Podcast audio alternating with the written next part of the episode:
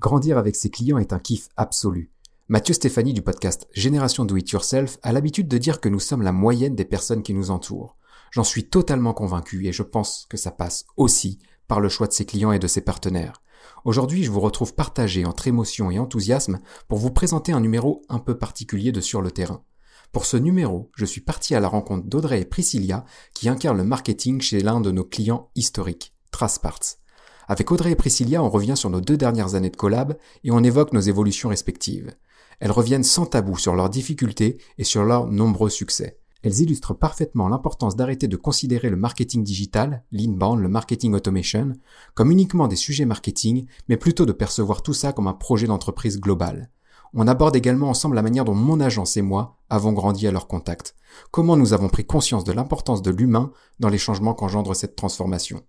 Je fais court dans l'intro car le podcast est plein de remarques et conseils excellents qui vont vous aider à coup sûr dans vos réflexions. J'ai donc très hâte qu'il commence. Descendons sans plus tarder sur le terrain avec Audrey et Priscilla. Allez, c'est parti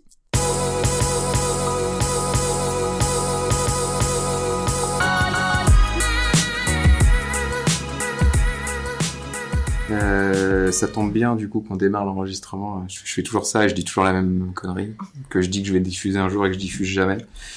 Mais un podcast à commencer c'est très compliqué. Donc, du coup je lance le bordel et puis on parle et puis à un moment donné euh, Ça c'est comme un avion. T'es parti, t'as décollé, tu es sur les bons rails comme on disait tout à l'heure et ça avance et et puis c'est parti quoi. Ok. il va falloir parler à un moment donné parce que si je parle tout seul, tu- le podcast il va tourner un peu quoi. Ah ouais, ça y est, on a des petites. euh, Oui, ça c'est quand on monte bien dans les aigus là. Ah, c'est quand ça monte dans les aigus. Ok, ah, j'ai pas ce problème du coup. Euh, et ben du coup, je vais commencer en disant euh, bonjour Audrey, bonjour Priscilla. Bonjour Ludo. Salut Ludo. Eh ben, merci de m'accueillir chez vous, chez Trasparts, euh, bah, pour discuter ensemble. On va parler euh, pendant combien de temps, j'en sais rien.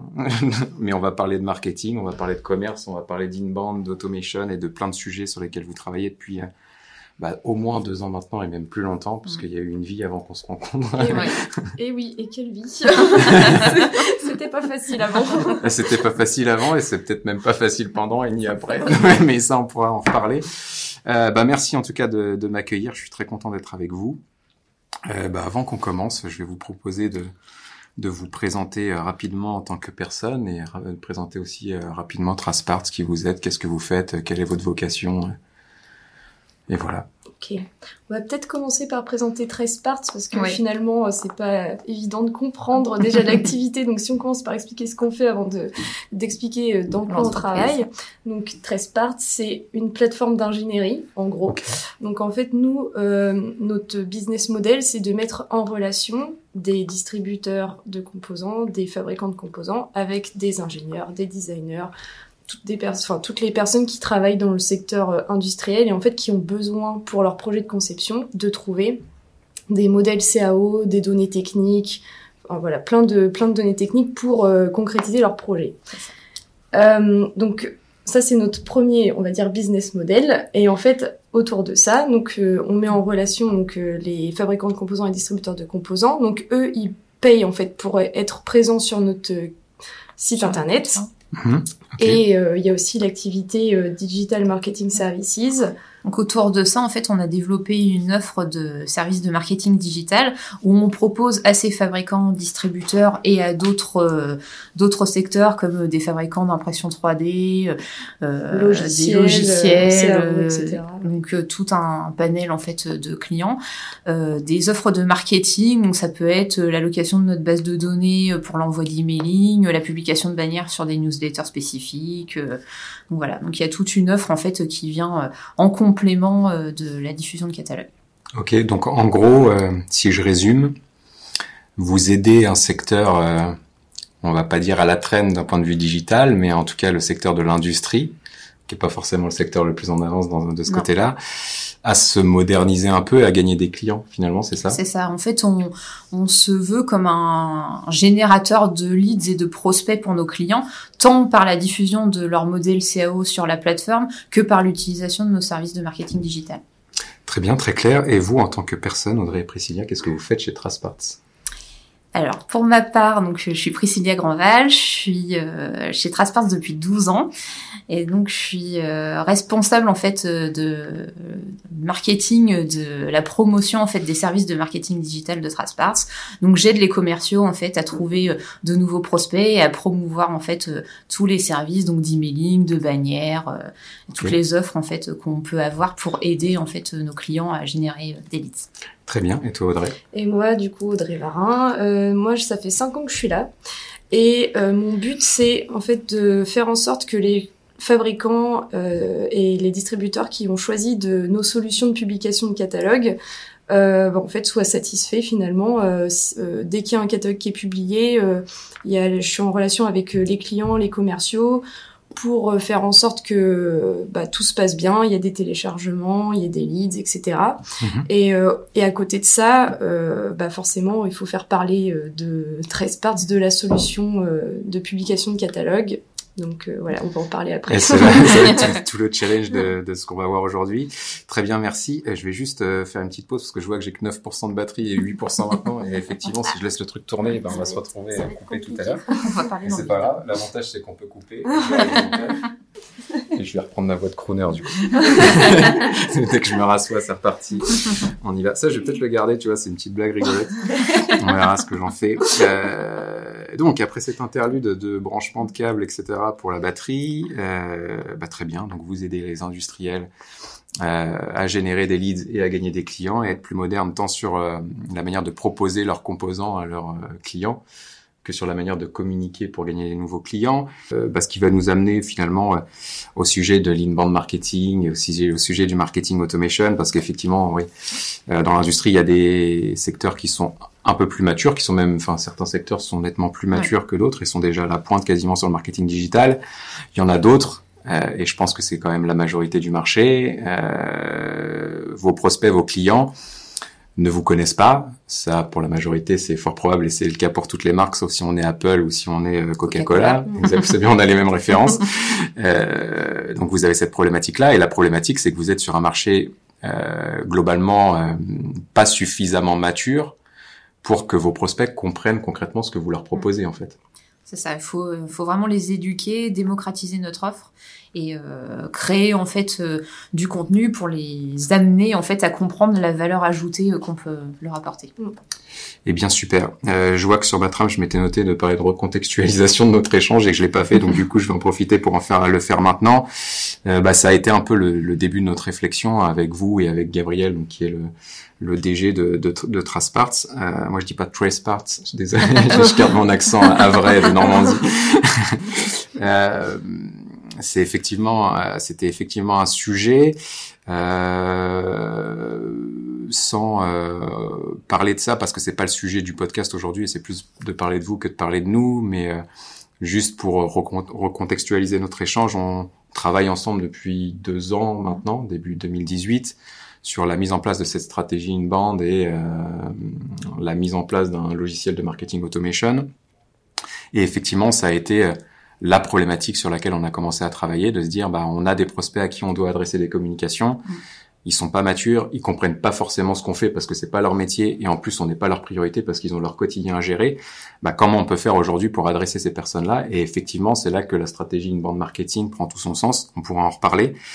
Euh, je me souviens du début de la réflexion et, je pense qu'on va partir de là pour notre échange, mais euh, comment on a été amené à se rencontrer? En fait, c'est Gabriel qui m'a appelé euh, fin 2017 pour me dire venez chez moi, je veux qu'on mette un outil de marketing automation. Mmh. Et je me souviens d'être arrivé dans son bureau, lui présenter ce qu'était l'inbound marketing et ce qu'était le marketing automation, en lui disant bien que l'outil était au, service d'une stratégie mmh. et, non l'inverse.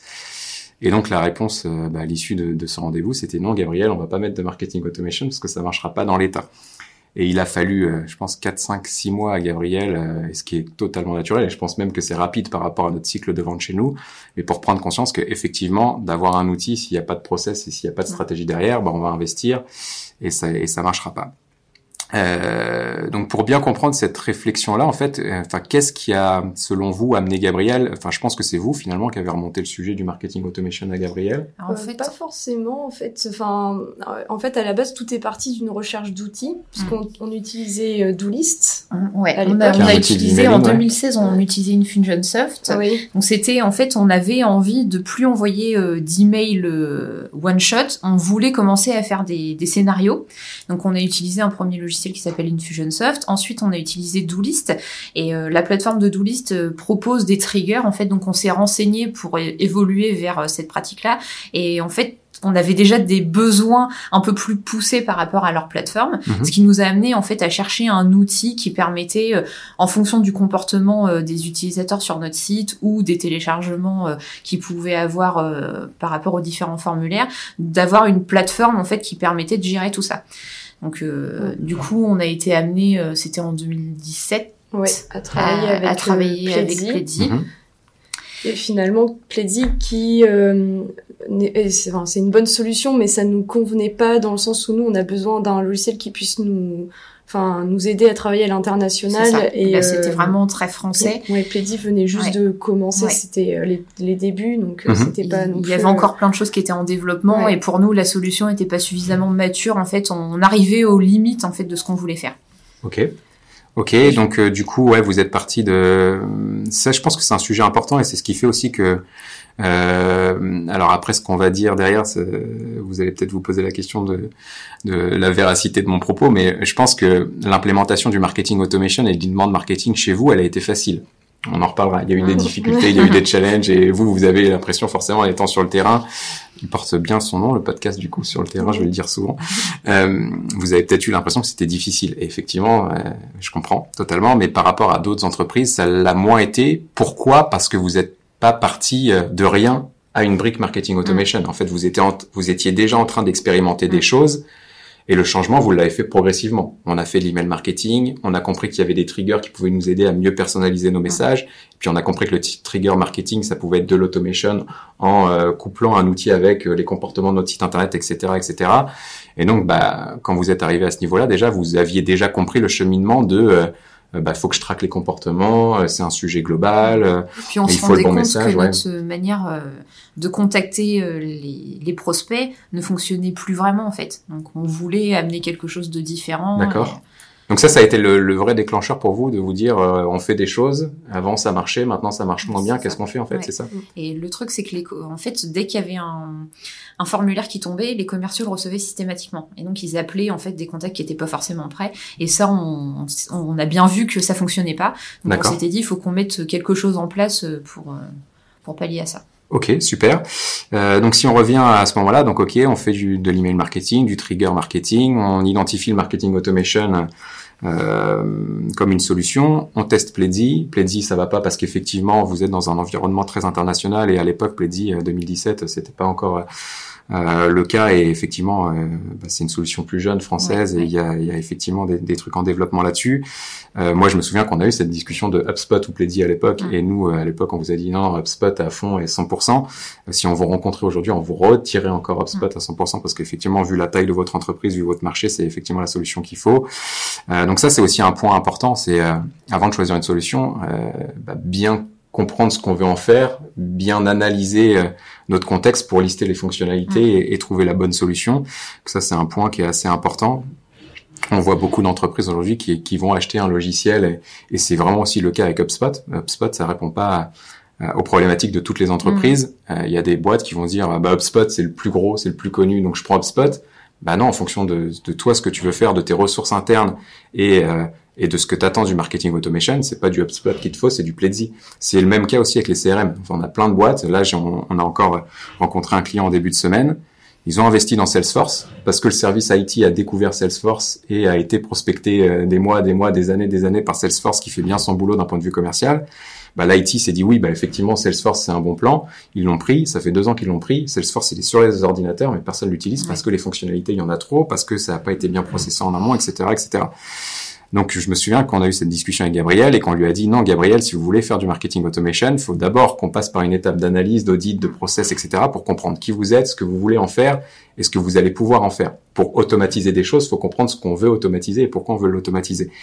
Euh, on n'a jamais parlé de ça et c'est l'occasion du coup de le faire euh, aujourd'hui. Comment vous avez perçu en fait ça euh, à l'époque? On, ne se connaissait pas du tout, on n'avait jamais travaillé ensemble. comment vous avez accueilli le, le fait que euh, bah non, on va pas prendre du marketing automation tout de suite. On va devoir préparer le terrain. Enfin, est-ce que c'est quelque chose qui faisait sens pour vous ou est-ce que ça vous semblait superflu à l'époque ou Ah non, ça faisait sens totalement parce que c'est vrai que quand euh, déjà quand on, on sait qu'on va avoir un nouvel outil à maîtriser, on se dit bon, le mieux c'est quand même de se faire accompagner mm. par une formation. Et après, on savait parce qu'on s'était enseigné aussi sur euh, tout ce qui était inbound marketing et on savait pertinemment que c'était pas simplement euh, utiliser un, nouveau logiciel et puis c'était toute une stratégie à, avoir derrière en tête. Donc euh, non, on, est, on était plutôt contente d'être accompagnés, on était rassurés en fait. Mm. D'accord. Mm. De pas être lâchés comme ça euh, dans dans la nature en se disant allez les filles euh, débrouillez-vous maintenant. je en plus avec l'expérience Pledzi, on s'est rendu compte aussi que c'était pas juste une question d'outils et qu'il fallait avoir toute une, une réflexion autour de ça. Donc le fait d'être accompagné et de faire un peu un état des lieux de l'existant pour après préconiser le reste à faire, euh, on, oui, c'était rassurant. Puis il faut dire aussi qu'on avait un peu la tête dans le guidon, mm. on n'avait pas forcément de recul sur ce qu'on faisait, mm. sur ce qu'on avait fait, donc euh, c'était aussi intéressant mm. de d'avoir des personnes extérieures à l'entreprise qui nous fassent aussi ouvrir les yeux sur certaines choses qu'on faisait qui à l'époque ne nous choquaient pas forcément et aujourd'hui forcément quand on Enfin, quand on voilà, on se dit que finalement, il y a quand même eu pas mal de chemin derrière nous. Ah bah carrément, carrément. Quand on regarde derrière, effectivement, il y, a, il y a eu beaucoup de chemin. Et à l'époque, quand on fait un pas après l'autre, bah oui, effectivement, on fait un pas et on sait qu'il va y en avoir 150 à faire derrière. Et on se dit le premier pas était déjà fatigant. Euh, Qu'est-ce qu'on va faire? On va en reparler. Ça va être un sujet. Euh, bah, clairement, vous, ouais, bah, c'est clair que vous avez parcouru du chemin, ça c'est clair. Mais nous aussi, d'ailleurs, en bossant avec vous, on en reparlera. On aura l'occasion d'en reparler au fil de l'échange. Mais on a beaucoup progressé à votre à votre contact. Ça se dit ça à votre contact? Oui, oui. Ouais, ok. on peut dire ça comme ça, ça marche. C'est compréhensible. Ok, c'est bon.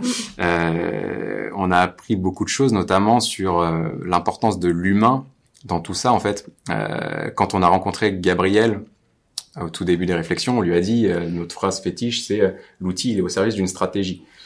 Maintenant, on a bossé avec vous longtemps, on a eu d'autres clients, euh, etc., qu'on a continué d'accompagner, on a rencontré les mêmes problématiques. Maintenant, ce qu'on dit, c'est effectivement que l'outil est au service d'une stratégie, mais que la stratégie doit être portée par l'humain. Et donc, le sujet, c'est d'abord de commencer par l'organisation, les process, l'humain, comprendre l'humain, euh, quelles sont ses compétences, quelles sont ses attentes, etc., pour pouvoir définir la stratégie qui va bien à ces humains-là, pour que derrière, l'outil puisse automatiser cette stratégie. Donc, on a rajouté la brique humain, et c'est vraiment... Euh, bah, grâce à vous qu'on a pu le faire. Euh, c'est l'objet de ma question. Euh, elle va un peu dans ce sens-là. Si on reprend les deux années qu'on enfin, pendant lesquelles on a travaillé sur euh, la mise en place de la stratégie inbound marketing, donc pour générer du trafic, générer des leads, et la mise en place justement de cet outil de marketing automation, quels ont été selon vous les points les plus euh, douloureux, euh, enfin les points qui vous ont posé le plus de problèmes en fait dans, dans, dans dans l'adoption de cette stratégie-là et dans la mise en place des, des actions.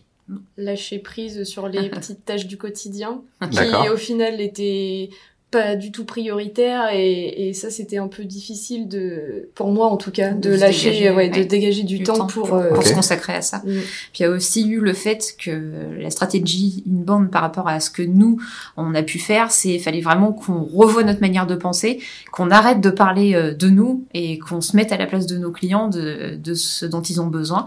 Et donc ça, ça c'est pareil ça a été euh, il a fallu switcher le cerveau hein, c'est ça vraiment ouais Ok, je comprends. Bah ça, c'est clairement, euh, c'est clairement une grosse problématique hein, de d'arrêter de, parler de soi pour parler euh, de son client. On était encore en workshop, euh, en atelier justement sur un atelier de sensibilisation sur l'inbound à Paris chez un client. Et, euh, et, quand on a parlé de persona, de effectivement, mm. faut arrêter de parler de ses produits pour aborder les problématiques de son persona.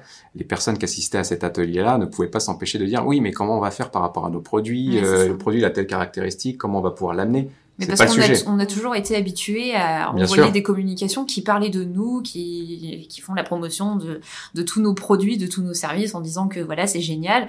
Mais le truc, c'est voilà, parle, écrire un article ou un contenu qui ne parle pas de nous et qui répond à des problématiques, on n'avait jamais fait et voilà, il a fallu euh, rentrer dans le dans le process. Dans le process, exactement. et vous avez dit un truc assez intéressant, bah, du coup, le, très intéressant même. Le, la première euh, la première chose qui vous a semblé douloureuse, c'est effectivement le manque de temps, de se mm. dire bah ok, avant je faisais ça, mon quotidien il était bâti de telles actions.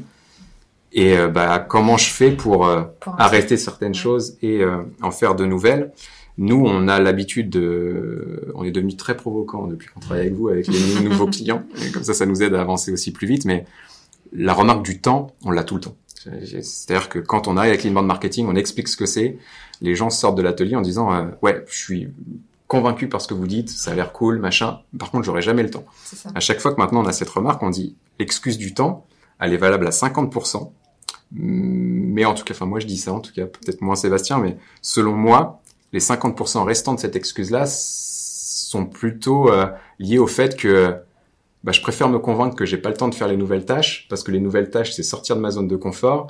Et donc bah ouais a un, jour où je suis un peu plus fatigué ou un jour où je suis un peu moins motivé parce que bah, c'est comme ça on est on n'est pas linéaire hein, tout simplement bah, je vais avoir tendance à me dire, bah, je vais faire mes emails ou je vais répondre à mes tickets mm. parce que j'ai l'habitude de faire ça, plutôt que de me mettre sur ma feuille blanche et à me dire comment je fais pour rédiger un article de blog mm. awareness? Est-ce que ça, ça c'est quelque chose qui, avec du recul, qui vous parle? Bah, c'est sûr que quand on a commencé au début, la tâche nous semblait quand même assez conséquente. Il y avait vraiment tout à mettre en place. Il fallait en plus changer notre manière de penser, euh, notre manière de rédiger, de créer euh, de nouveaux contenus. Donc, c'est sûr que on se disait, ça va nous rajouter en fait encore une charge de travail par rapport au, au quotidien déjà bien actif qu'on avait. Donc forcément, on avait tendance aussi à faire passer les tâches quotidiennes qui étaient un peu euh, qui étaient toujours urgentes en fait avant ça parce qu'on se disait bah forcément ça va nous prendre du temps puisqu'on n'a pas l'habitude de procéder comme ça. Ok. Euh, avec du recul du coup, euh, si euh, vous aviez un conseil à donner à, à, tous les marketeurs qui nous écoutent et qui vont passer comme vous par ça, de ouais j'ai pas le temps parce que j'ai telle priorité, j'ai telle priorité, telle priorité. Euh, bah ouais, avec du recul, euh, quel conseil vous leur donneriez Enfin, quel conseil vous donneriez à, la Audrey, à la Priscilla d'il y a deux ans, en se disant, euh, qui dit j'ai pas le temps parce que bah, effectivement il y a une partie de vrai j'ai pas le temps, mais il y a une partie de j'ai pas le temps et ça m'arrange bien de pas avoir le temps. Ce serait quoi votre conseil par rapport à ça? Bah, Si c'était à refaire, je pense que déjà je me prendrais vraiment des journées où j'ouvre même pas ma, ma boîte Outlook en fait et, et peut-être euh, enfin si c'est euh, une personne qui est enfin si c'est un service avec plusieurs personnes et ben peut-être se faire plus de séances de de brainstorming ou de de enfin de travail en groupe en fait finalement mhm. parce que je trouve que ça donne une dynamique mm. et ça aide aussi à se motiver à se donner des ça se force à se dégager du temps pour ça mm. d'accord ok et c'est intéressant ce que vous dites parce que finalement euh, je me souviens du début de l'accompagnement qu'on a fait. Donc en fait, on a fait la phase d'audit, d'analyse, de préconisation. On vous a préconisé un plan euh, stratégique. Euh, pour être totalement transparent, on en a jamais parlé. On en a parlé un petit peu avec Gabriel, mais la manière dont on présente le plan d'action maintenant,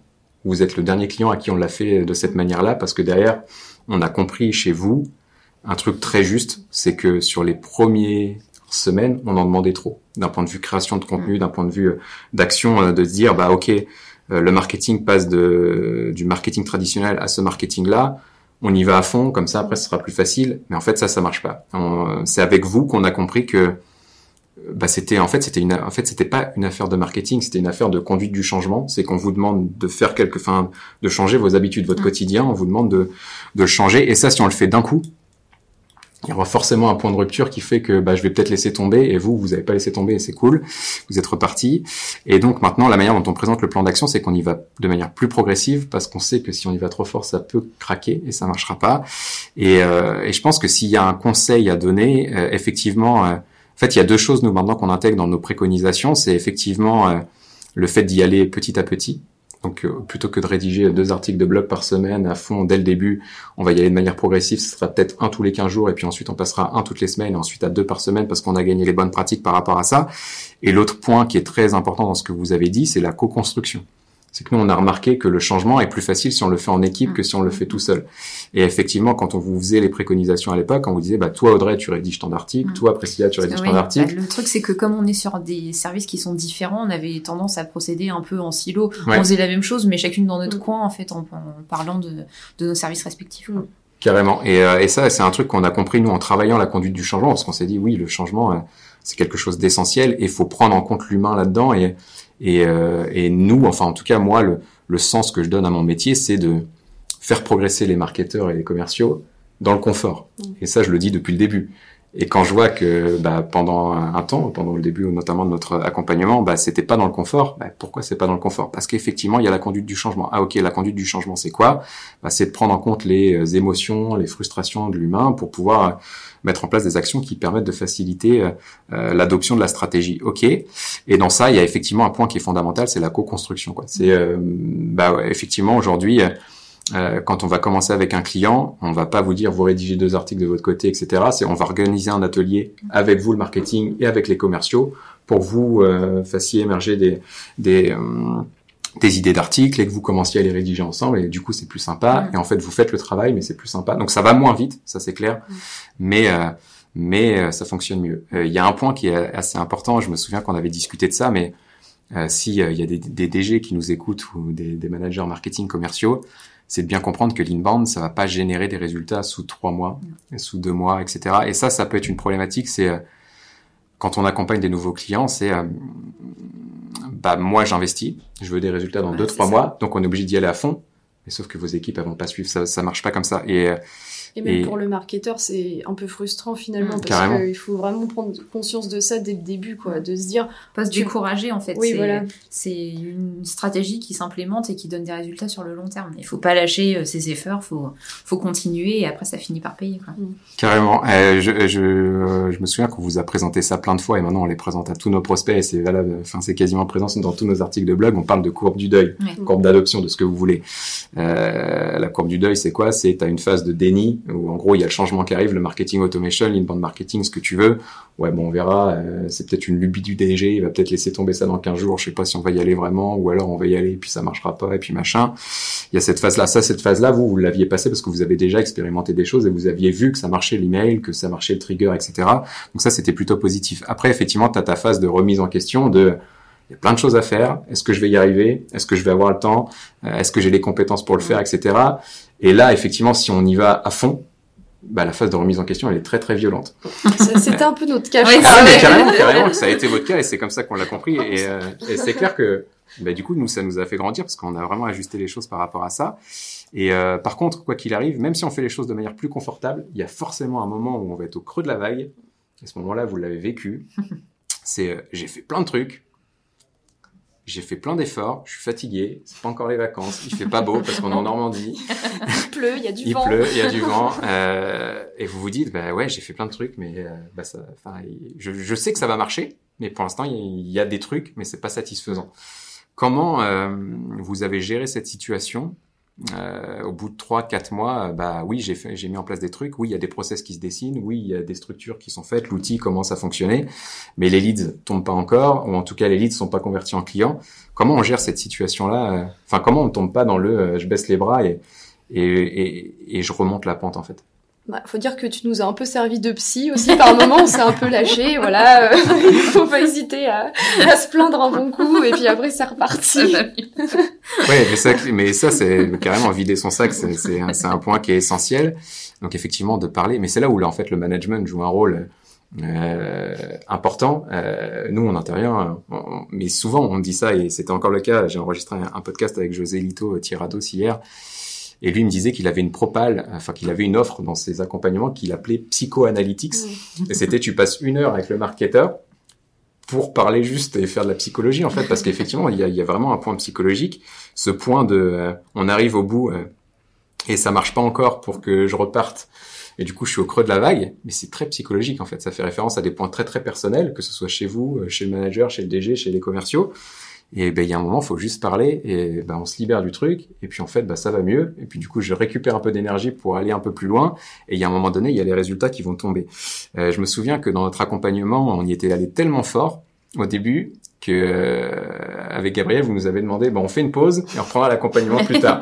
ça, ça nous est jamais arrivé, mais, euh, mais c'est du coup ce qui nous a, nous, ça a été le déclencheur de se dire, mais pourquoi en fait cette pause? Et en fait, cette pause-là, c'était hyper intéressant parce que quand on est revenu chez vous euh, six mois plus tard, on a discuté avec Gabriel avant et Gabriel nous a dit, euh, Ah, vous allez voir les filles, elles sont au fond du trou, ça va pas bien du tout. euh, c'est compliqué, euh, elles sont dans le creux de la vague que vous Mm. nous avez présenté, etc. Et on est arrivé chez vous en s'attendant à vous voir avec une mine euh, déconfite, Ouais. hein, c'était en plein hiver, etc. Et en fait, c'était tout le contraire. C'était euh, toi, Priscilla, tu nous expliquais que tu avais eu des leads qui t'avaient envoyé des messages et que tu leur avais répondu et que tu étais hyper contente. Toi, euh, Audrey, c'était marrant parce que pendant cet atelier-là, il y a Pauline, la commerciale, qui t'a envoyé un mail pour dire c'est super ton lead, j'ai fait une démo et puis on va on va envoyer un devis derrière, etc. En fait, vous étiez déjà en phase de remobilisation euh, et, et, et je pense, alors c'est c'est à vous de me le dire, mais que c'est le temps en fait qui vous a permis de, de remonter.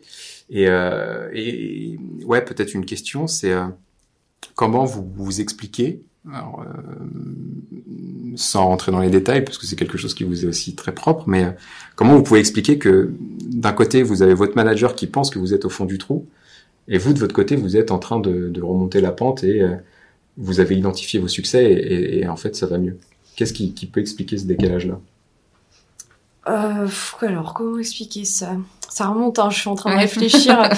Euh, je pense que du coup, le, le, le petit break euh, qu'on a pris euh, entre ces deux périodes de formation, euh, ça nous a permis de, en fait, juste de finir ce qu'on avait Ouais. commencé, qu'on avait peut-être pas le temps de On finir. avait pris Ok. pas mal de retard, de nous poser, de prendre un petit peu de recul en fait par rapport à ce qui avait été fait. D'accord Mais après, du coup, forcément, euh, enfin, je pense que on a dû pas mal euh, dépoter en termes de travail Ouais, à cette ouais, période-là, et je pense que Gabriel, il, il devait s'inquiéter et, nous demander assez souvent, euh, ça va. Enfin, nous, on Ouais. devait être. Et après, euh, il y a aussi que on- les retours qu'on avait euh, avec les commerciaux n'étaient pas forcément euh, très très de très bonne qualité. Euh, Ils remettaient un petit peu en cause en fait cette nouvelle stratégie. Donc euh, nous, c'est vrai que de notre côté, on se sentait pas hyper soutenu en fait. D'accord On avait, euh, on, voilà, on générait des leads pour les commerciaux, mais derrière le retour qu'on en avait était pas, euh, était pas sans ça. Ils remettaient quand même pas mal en question euh, le travail qu'on faisait. Et ils nous disaient mais à quoi ça sert euh, bah, en fait, tu- ils comprenaient même pas en Non. fait euh, ce qu'on était en train de mettre en place, Non, et on avait un peu l'impression d'être seul au monde, et Ouais. c'était ça qui. C'était ça qui que- était quand même dur au quotidien. Bon, voilà, on était toutes les deux pour se soutenir, mais euh, se, pour se plaindre mutuellement, mais c'était. mais c'est vrai que ouais, vis-à-vis des commerciaux, c'était quand même un petit peu compliqué parce qu'on voilà, nous on était on est convaincus en fait par la stratégie. Au début, c'était pas forcément le cas et euh, donc euh, voilà, c'était c'était un peu compliqué quand on générait des des prospects euh, d'avoir déjà un retour et euh, un retour de qualité et puis la remise en question de la stratégie au quotidien, c'était quand même assez lourd à porter quoi. D'accord, ok. C'est Ben, vrai qu'après en entreprise, euh, quand euh, ton chef te demande euh, si ça va ou pas, t'as toujours tendance à plus montrer des points euh, négatifs que positifs, quoi. Enfin, on va pas s'extasier, tu vois, sur euh, bon bah un, un, un lead qui a bien fonctionné, on va pas lui dire euh, bon, je suis au fond du trou, mais là par contre il y a un lead qui est arrivé, donc euh, je commence à remonter la pente. Mais bon, c'était, enfin c'est vrai qu'on a- on a plus tendance à focus sur des points, euh, voilà, Ouais. qui qui fonctionnent pas, au lieu de finalement mettre la lumière sur ce qui fonctionne, Ouais. parce que Ouais. finalement c'est ce qui c'est ce qui est bien à faire quoi pour essayer Bah oui, de puis essayer de reproduire en fait ce qui fonctionne. Mais le truc c'est que quand voilà, on, on est un peu au fond du trou et qu'on n'a pas trop de soutien autour, on a tendance à prendre tous les échecs entre guillemets un peu trop au packer quoi. Carrément. Et c'est vrai qu'effectivement, là, il y a- mais ça, on en a parlé plein de fois avec Gabriel et il sera pas surpris en, écoutant le podcast qu'on parle de ça, mais effectivement, le, le management est hyper important ici parce que quand je suis au fond de ma courbe et que j'ai mis en place des efforts, j'ai besoin que quelqu'un autour de moi me dise oui, c'est dur, mais oui, on va y aller parce que la vision c'est ça et tu sais que c'est important parce que point A, point B, point C. Et derrière, regarde ce que tu as fait. Ici, il y a eu un lead, ça a été converti en client. Regarde, Pauline, elle a eu une démo, euh, elle a envoyé un devis derrière, et c'est déjà positif. Ça veut dire Mm. que ça fonctionne. Après, effectivement, comme tu le dis, Priscilla, on pourra répliquer. Et donc ça, c'est quand même un point ultra positif. Le point, et là, vous m'offrez la, la transition parfaite euh, pour aborder le sujet de l'alignement marketing-vente, mais bien souvent, nous, ce qu'on remarque euh, sur le terrain, je le redis du coup, sur le terrain, en fait, on se rend compte que le point de douleur, enfin le, le creux de la vague chez le marketing, intervient quand les leads arrivent chez le commercial, mais que le commercial, euh, non pas parce qu'il n'est pas compétent, c'est juste qu'il n'a pas encore la culture que vous, vous avez et, euh, et, et les compétences que vous avez pu acquérir au fil des, des, des premiers mois, bah, le commercial va pas aborder le lead de la bonne manière ou euh, va avoir un jugement un peu euh, péjoratif en disant oui, bah, ton lead euh, il, est- il est pourri ou ton lead il est pas bien. Oui, mais pourquoi il est pas bien? Quelles sont les caractéristiques? Enfin, faut que tu me donnes des billes pour que moi je puisse te donner des leads meilleurs. Et, euh, et effectivement, l'alignement marketing-vente, c'est à partir de ce moment, de ce moment précis qui va jouer un rôle hyper important parce que si vous mettez en place des actions en marketing, que ça génère bien des leads, que c'est des leads de qualité, qu'ils arrivent chez les commerciaux, mais que derrière, pour des raisons euh, qui sont multiples, le service commercial ne veut pas les convertir en clients, vous, vous verrez jamais le résultat en chiffre d'affaires. Et donc, votre directeur général, votre manager, ce que vous voulez, va vous dire, bah oui, c'est bien ce que vous faites, mais pour l'instant, ça, rapporte 0 euros ou ça rapporte euh, X milliers d'euros, mais c'est pas à la hauteur de l'investissement que j'ai, mobilisé. Bien oui, mais la problématique vient plus du marketing, elle vient du commercial et elle est forcément naturelle parce que la courbe du deuil, du changement, appelez-la comme vous voulez, voilà, elle arrive pas au même moment. Vous, vous l'avez vécu, vous êtes au fond et vous remontez.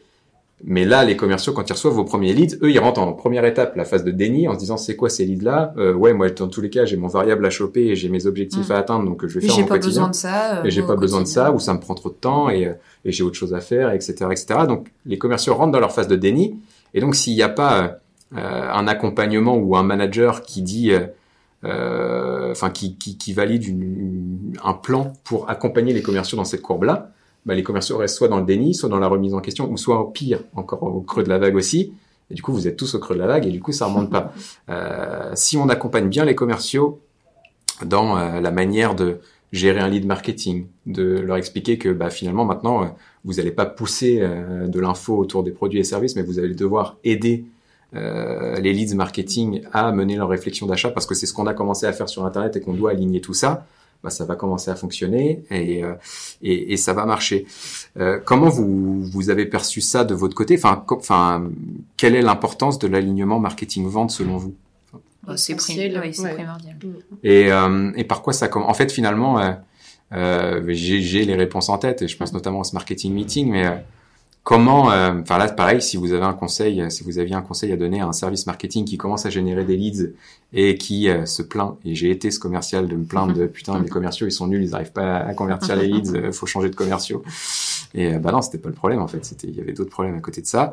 Euh, bah, qu'est-ce que vous voyez, quel, quel conseil que vous donneriez à un service marketing pour bah, bosser l'alignement marketing vente, pour collaborer avec le commerce?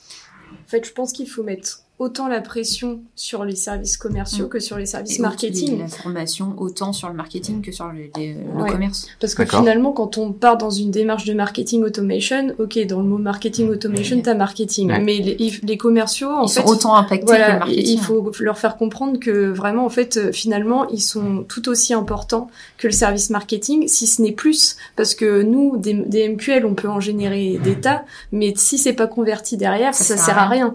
Donc, euh, ils sont vraiment une partie essentielle du marketing automation et ils doivent être formés euh, tout autant mm. que le marketing et, mm-hmm. euh, et, voilà. se rendre compte qu'en fait on est on n'est pas là euh, pour faire le travail à leur place comme ça peut parfois être perçu en disant bah non moi je sais prospecter de mon côté tu m'amènes des leads j'ai pas besoin de ça je sais me débrouiller c'est pas cette vision là qu'il faut avoir c'est vraiment de se dire qu'en fait on fait qu'un avec le service commercial et que nous on leur amène des leads qui sont hyper qualifiés et qu'ils ont plus qu'en fait les, à les convertir quoi. On est tous dans le même bateau finalement et, et tout ce qu'on fait c'est pour euh, voilà la prospérité de l'entreprise, euh, augmenter le chiffre d'affaires et nous c'est tout ce qu'on veut en fait. C'est vraiment nos enjeux, c'est ça, hein, c'est le chiffre d'affaires. À la limite le nombre de marketing euh, qualified leads qu'on fait par mois, on s'en fiche parce que on peut en générer un ou deux s'ils convertissent derrière, nous on est content. Mhm. C'est juste ça, ça, sert à rien d'en générer 100 pour que derrière ils soient pas traités. Ah bah bien sûr. c'est que ouais. Parce qu'on n'a pas non plus une force commerciale euh, extensible et, et ils ont voilà chacun aussi euh, leur quotidien à gérer et ça faut le prendre en compte aussi. Mais euh, ouais nous tout ce qu'on veut c'est que quand il y a un MQL qui tombe derrière ça donne voilà que ça donne quelque chose qui soit traité, mm. converti. Et avoir aussi, euh, ce qui est très important, c'est d'avoir le retour en fait euh, des commerciaux pour nous après pouvoir adapter notre stratégie euh, en fonction de ce qu'ils nous ont pu en fait nous dire des, des leads qui sont tombés. D'accord. Et vous avez dit un truc hyper intéressant. Et effectivement, Audrey t'a dit dans marketing automation, il y a le mot marketing, et dans une bande marketing, il y a aussi le mot marketing. Mmh. Et, euh, et, nous, on a identifié aussi cette problématique-là, c'est que quand quelqu'un euh, nous aborde pour parler bande marketing ou marketing automation, bah dans sa tête, c'est qu'un sujet marketing. Mm. Et le marketing, c'est la cinquième roue du carrosse, mm. et donc c'est le plus petit budget, et donc on verra si on a le temps, etc. Donc euh, c'est ce qui fait que beaucoup d'entreprises ont du mal à passer à l'action. Nous, on a identifié ça à, à un point tel que maintenant, et vous l'avez peut-être remarqué dans les reportings, les lettres de mission qu'on peut vous faire quand on vous propose des choses, maintenant on dit tout le temps in-band et automation on a enlevé le marketing en fait. On, on dit plus euh, inbound marketing, marketing automation. On dit euh, notre proposition d'accompagnement pour votre stratégie inbound et automation. On a enlevé le marketing parce qu'effectivement, bah, comme on le voit là dans ce que vous dites, hein, euh, tout ça, euh, cette transformation euh, du marketing et du commerce, mais c'est un sujet d'entreprise. Mm. Ça concerne la direction, on en a déjà parlé, mais ça concerne aussi les commerciaux et ça, ça peut concerner des RH. C'est bon, c'est pas le cas chez vous, mais ça pourrait. Ça peut concerner le service technique qui va devoir gérer des clients qui viennent du web et non de canaux Mm. traditionnels. Donc ça peut changer à ce niveau-là. Et donc c'est vraiment un sujet global, un sujet d'organisation. Je me souviens d'une euh, encore transition euh, parfaite du coup pour euh, pour la suite de ce que je voulais aborder, mais je me souviens de la discussion qu'on a eue avec Gabriel à chaque fin d'accompagnement en fait, avant de vous proposer une nouvelle chose. À chaque fois, il, il nous dit ça et c'est de plus en plus fort et, je pense qu'il est convaincu par ça. Euh, Gabriel nous dit entre le Gabriel que je suis aujourd'hui et le Gabriel que j'étais il y a deux trois ans, mais jamais j'aurais imaginé que que ce que que l'inbound et l'automation, j'enlève le marketing, euh, allait être aussi structurant pour pour notre entreprise. Est-ce qu'on peut parler de ça? Est-ce qu'on peut, enfin, parler de ça avec des exemples un peu concrets? Euh, Qu'est-ce que vous avez dû travailler, euh, notamment d'un point de vue euh, commercial, que vous n'auriez pas travaillé si vous n'aviez pas fait tout ce travail d'inbound et d'automation? Ah, Déjà, c'est le premier point. Je pense que c'est le fait que tout le monde, enfin les commerciaux, les chefs de service entre guillemets recevaient absolument tous les formulaires. Et ils avaient vu sur tout ce qu'ils recevaient. Mm. Et, et, ça, je pense que c'est le premier point, enfin le gros changement euh, qui ouais. a été fait euh, dans l'entreprise. Et ça a été un gros gros point de frustration aussi, parce qu'avant ils avaient la visibilité sur tout ce qui tombait. D'accord. Et euh, du jour au lendemain, on leur a dit maintenant c'est terminé, vous, vous n'allez recevoir que les prospects qui sont réellement qualifiés et qu'on aura défini comme étant prêts à entrer en contact avec vous.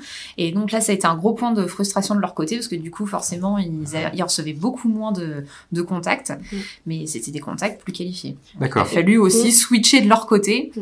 Une chose aussi qui a beaucoup changé c'est euh, le fait de ne plus envoyer euh, autant de choses parce que avant on envoyait beaucoup d'emails euh, mais pas forcément de, de manière très segmentée. On faisait des envois plutôt de en manière masse, ouais. ouais. en masse, hein, c'est ce qu'il faut le dire. Alors, on envoyait euh, beaucoup de choses à beaucoup de monde en se disant dans le lot il y en aura bien que ça va intéresser. D'accord. Okay. Et ce qui est, et ce qui est drôle, c'est que en fait depuis que les commerciaux en fait via HubSpot enfin peuvent voir un peu dans les fiches contacts que leurs prospects ont reçus, ils ne nous ont jamais autant emmerdé, faut le dire, sur le nombre d'envois d'emails en mode mais euh, attends, tu vois pas le nombre d'emails que reçoit mon prospect, mais c'est beaucoup trop.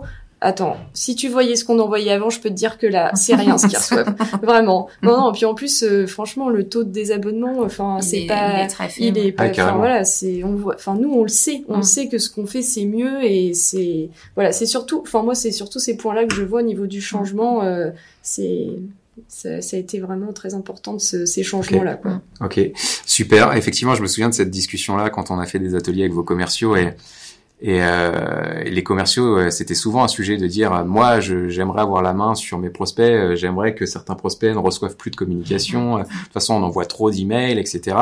Et en fait, bah, en fait, ça c'est assez marrant parce que euh, le marketing, enfin c'est pas mal de préjugés parce que finalement, oui, vous faisiez des choses avant, mais là, ça fait Enfin, quand, quand je me souviens, quand on a eu ces discussions-là avec vos commerciaux, ça faisait peut-être un an que vous aviez arrêté. Et il y a même une période où en fait vous aviez quasiment stoppé des mails parce qu'on travaillait sur des workflows, Oui. etc.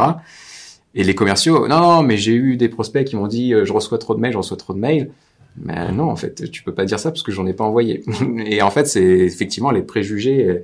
Et ça, c'est un, un point qui peut être assez difficile pour l'alignement marketing et commercial. C'est parce que comme le marketing a été un peu le, bah, la cinquième roue du carrosse pendant longtemps. Et je pense que c'est quand même de moins en moins le cas parce que comme tu le disais Audrey tout à l'heure, c'est que maintenant le marketing a vraiment une vocation, enfin joue vraiment un rôle important dans le développement du CA. Donc du Mm. coup, on, on, on, le prend un peu plus au sérieux, mais pendant longtemps c'était pas le cas. Et du coup, le marketing faisait des trucs dans son coin. Et puis, bah, en fait, les commerciaux n'ont jamais eu la, la, la, la vision de, de, de, de ce que faisait le marketing. Et comme le marketing, il est dans son bureau et qui fait des trucs sur des temps longs et qu'il est objectivé, euh, voire parfois il est même pas objectivé, qu'en tout cas c'est une affaire de long terme et qu'il n'y a pas forcément de pression et que eux, les commerciaux, bah, même quand il pleut en Normandie, ils sont obligés de prendre leur bagnole et aller sur le terrain et, et, et taper euh, à la porte et que tous les jours on se dit, eh bah, faut à tout prix que je chope des rendez-vous parce que sinon j'ai pas mon variable à la fin. Bah, il y a un, un, écart de temporalité où vous, vous êtes sur du temps long, eux, ils sont sur du temps court. et du coup vous pouvez pas vous entendre quoi. Et c'est là où effectivement l'alignement, je pense que c'est aussi important de euh, d'avoir des objectifs qui soient vraiment alignés pour que bah, vous avanciez dans le même sens et en fait vous êtes dans le même bateau.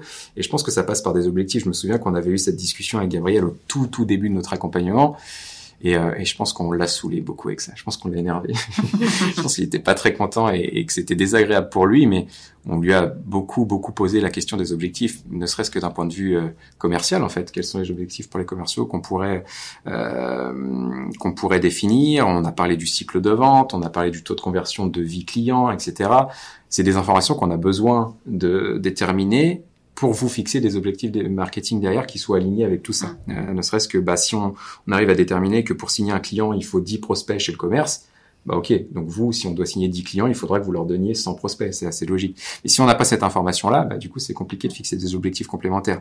Et, euh, et je pense que euh, ça a été le point de départ de, de, vous, en fait, et je pense que c'est pour ça que ça a bien fonctionné euh, enfin que vous vous avez pas lâché le truc aussi, c'est parce que bah, finalement sur les objectifs, il y a quand même eu un travail qui a été fait. Alors euh, clairement, les objectifs qu'on avait fixés au départ, bah, finalement, enfin j'allais dire clairement, ils étaient euh, surestimés, mais finalement c'est pas tant le cas parce que finalement sur ta partie, toi Priscilla, on est on est dans les clous ah, des objectifs du tout départ. Ouais. Effectivement, toi sur ton activité Audrey de catalogue, bah il y a un cycle de vente qui est tellement long que les objectifs de départ c'était juste inatteignable. Et, ouais. euh... Tu sais qu'il y a des MQL qui ont été générés en 2018 qui genre ont qui signé là, enfin, ouais, bah, voilà. avec qui les commerciaux ont eu des, des périodes de pause, etc. Et là ça fait ça revient juste là maintenant quoi. Mmh. Donc c'est c'est très long. Mais c'est là où c'est hyper c'est c'est là où c'est hyper frustrant parce que finalement bah ouais j'ai mis en place des actions euh, avril mai euh, juin 2018. Mmh.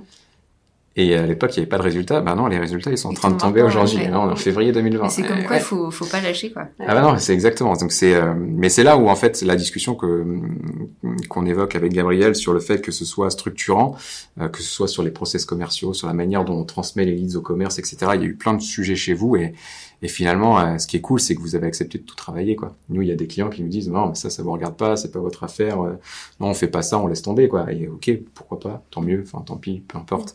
Façon, euh... je pense que quand on souscrit une solution comme ça, il faut jouer carte sur table, il faut vraiment tout essayer, sinon euh, ça vaut pas le coup, quoi. Enfin, sinon autant pas se faire accompagner. Si on n'arrive ah bah, pas à se remettre en question, euh, c'est pas la peine, quoi. C'est vrai que bah du coup la, la remise en question c'est important et, euh, et effectivement quand on est dans une approche aussi structurante, bah ouais, les commerciaux, faut que je revoie la, la pression des emails, combien j'envoie d'emails. C'est ça en fait ce que tu disais, Gabriel pensait pas que c'était aussi structurant parce qu'au début on pensait juste que c'était une problématique d'outils. Ouais. Nous, euh, dans, même dans notre réflexion, on cherchait avant tout un outil mm -hmm. et pas forcément en fait euh, toute la stratégie qui allait autour. Et c'est au fur et à mesure de nos expériences qu'on s'est rendu compte que c'était pas juste l'outil, mais que c'était aussi une stratégie, une, une manière différente de travailler et de penser.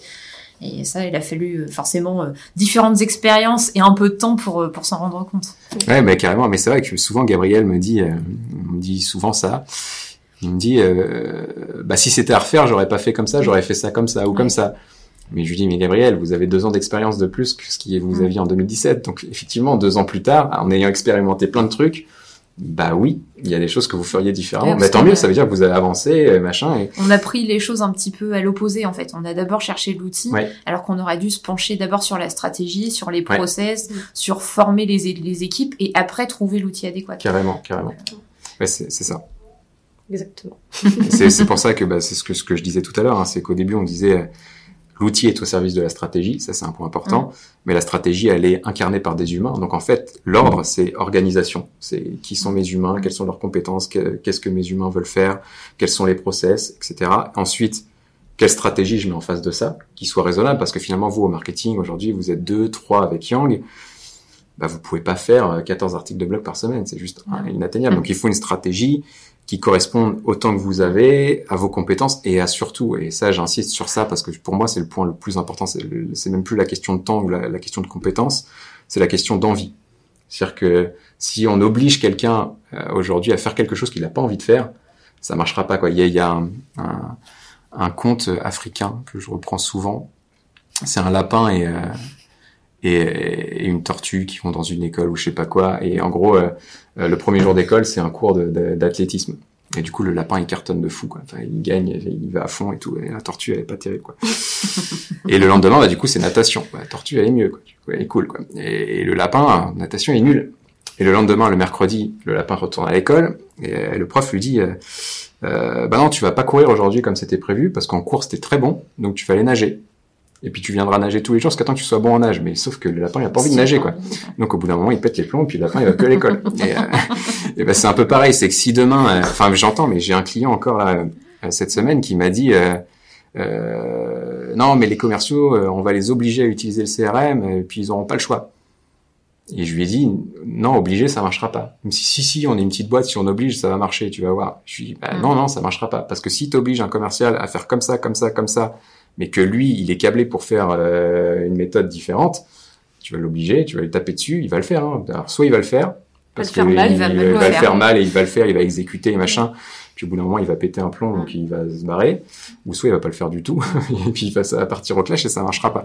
Euh, donc l'humain, il est hyper important là-dedans. Et ça, on l'a compris avec vous, euh, euh, bah, dans, dans, ces moments un peu aussi difficiles, de se dire, bah ouais, mais on demande aux filles de faire ça, ça, ça. Bah ça, elles ont peut-être pas envie de le faire.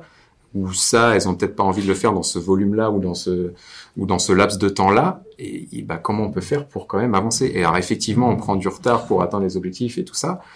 Mais c'est ce qui fait, je pense aussi que vous avez euh, euh, la pause qu'on a fait en fait, elle vous a été salutaire à vous et aussi à nous parce que finalement, quand on a repris le truc, on l'a pu repris de la même manière, on a avancé différemment et c'est aussi comme ça que vous avez pu remonter.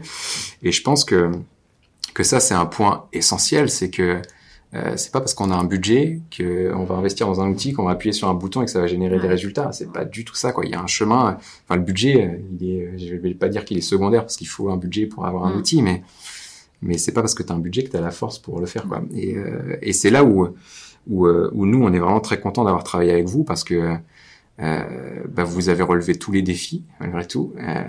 Et quand je vous disais tout à l'heure, bah, finalement l'adoption de la stratégie chez vous et il y a encore des trucs à faire, hein, mais elle a été facile.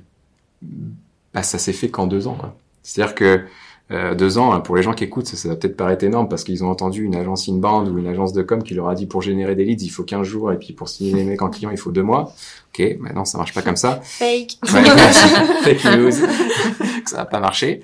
Euh, mais il faut déjà un an pour structurer les choses, pour se rendre compte qu'il y a des trucs qui vont pas et pour prendre conscience de certains points de douleur, points de friction chez nous.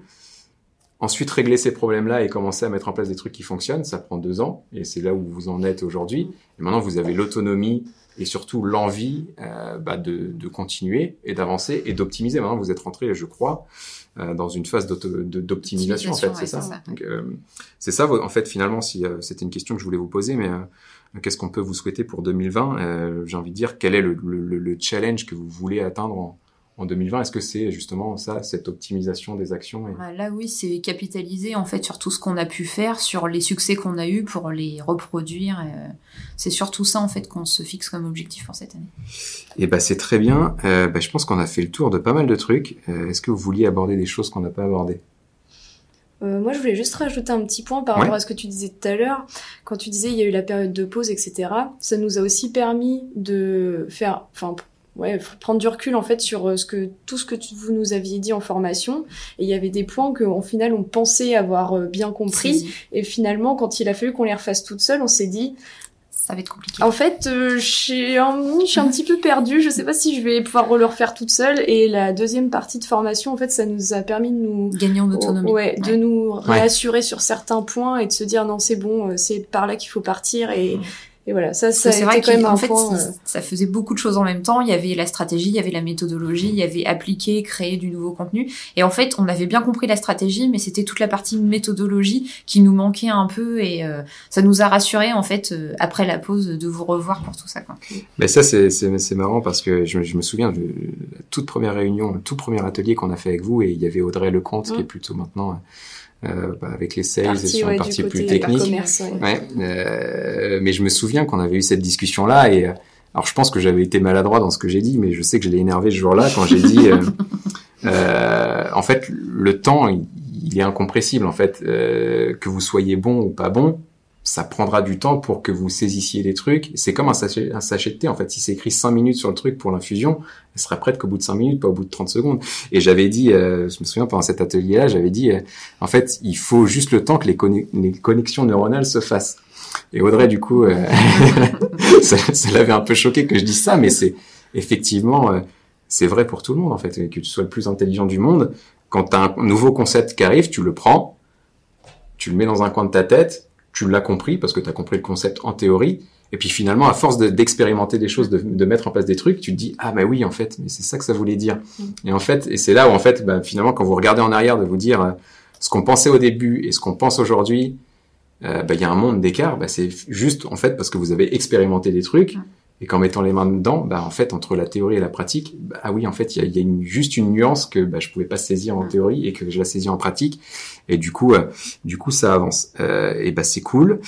Euh, je pense qu'on a abordé pas mal de sujets. D'habitude je pose des questions euh, euh, un peu plus, euh, je vais dire exotique, mais j'en sais rien. mais là, du coup, j'ai pas d'inspiration qui me vient. J'ai pas encore travaillé de trame à, ce niveau-là. Euh, juste une question euh, que je vais vous poser, et si vous n'avez pas de réponse, c'est pas grave. J'ai l'habitude de, de, de, finir mon podcast en demandant aux personnes euh, avec lesquelles j'échange quelle personne elle-même me conseillerait d'inviter sur le sur le podcast. Est-ce que vous, vous, avez des idées en tête de quelqu'un que vous suivez en ligne ou quoi vous vous dites, ce serait pas mal d'avoir un échange avec cette personne-là? Mmh. Pas facile. Ouais. Après, là en ce moment, on est en plein dans un projet de refonte de site et tout. Euh, je pense que c'est aussi important, euh, tu vois, ce point euh, de le site internet en fait finalement c'est mm. c'est c'est tout quoi. Enfin bah, c'est la porte d'entrée ouais et du coup j'ai pas de personne spécialement en tête mais quelqu'un qui pourrait voilà donner des conseils sur des projets de refonte et tout parce que nous là on commence à se mettre en plein dedans donc donc voilà. Donc travailler sur ça. Ok. Et eh ben je vais me mettre en quête de personnes dans mon réseau pour pour parler refonte de site. Et effectivement c'est c'est un vrai sujet. Ben en tout cas Priscilla Audrey, je vous remercie pour cet échange. C'était vraiment sympa. Merci à toi. Et puis euh, ben, je vous souhaite plein de belles choses pour les prochaines semaines et et d'atteindre tous vos objectifs et de générer plein de leads pour vos commerciaux. Ouais, super. Merci. À bientôt. Salut. Salut. Salut. Et voilà, on est sorti du terrain. J'espère que ce numéro vous aura plu. Si vous êtes arrivé jusque-là, je pense que oui, non? N'hésitez pas à vous abonner sur votre plateforme de podcast préférée pour ne pas manquer le prochain numéro et à me soutenir en me laissant quelques étoiles si le cœur vous en dit. Vous pouvez me retrouver sur les réseaux sociaux si vous souhaitez poursuivre l'échange et sur mon blog ludosln.net sur lequel je publie chaque semaine des articles autour de la digitalisation marketing et commerciale. Merci pour votre écoute et à très bientôt.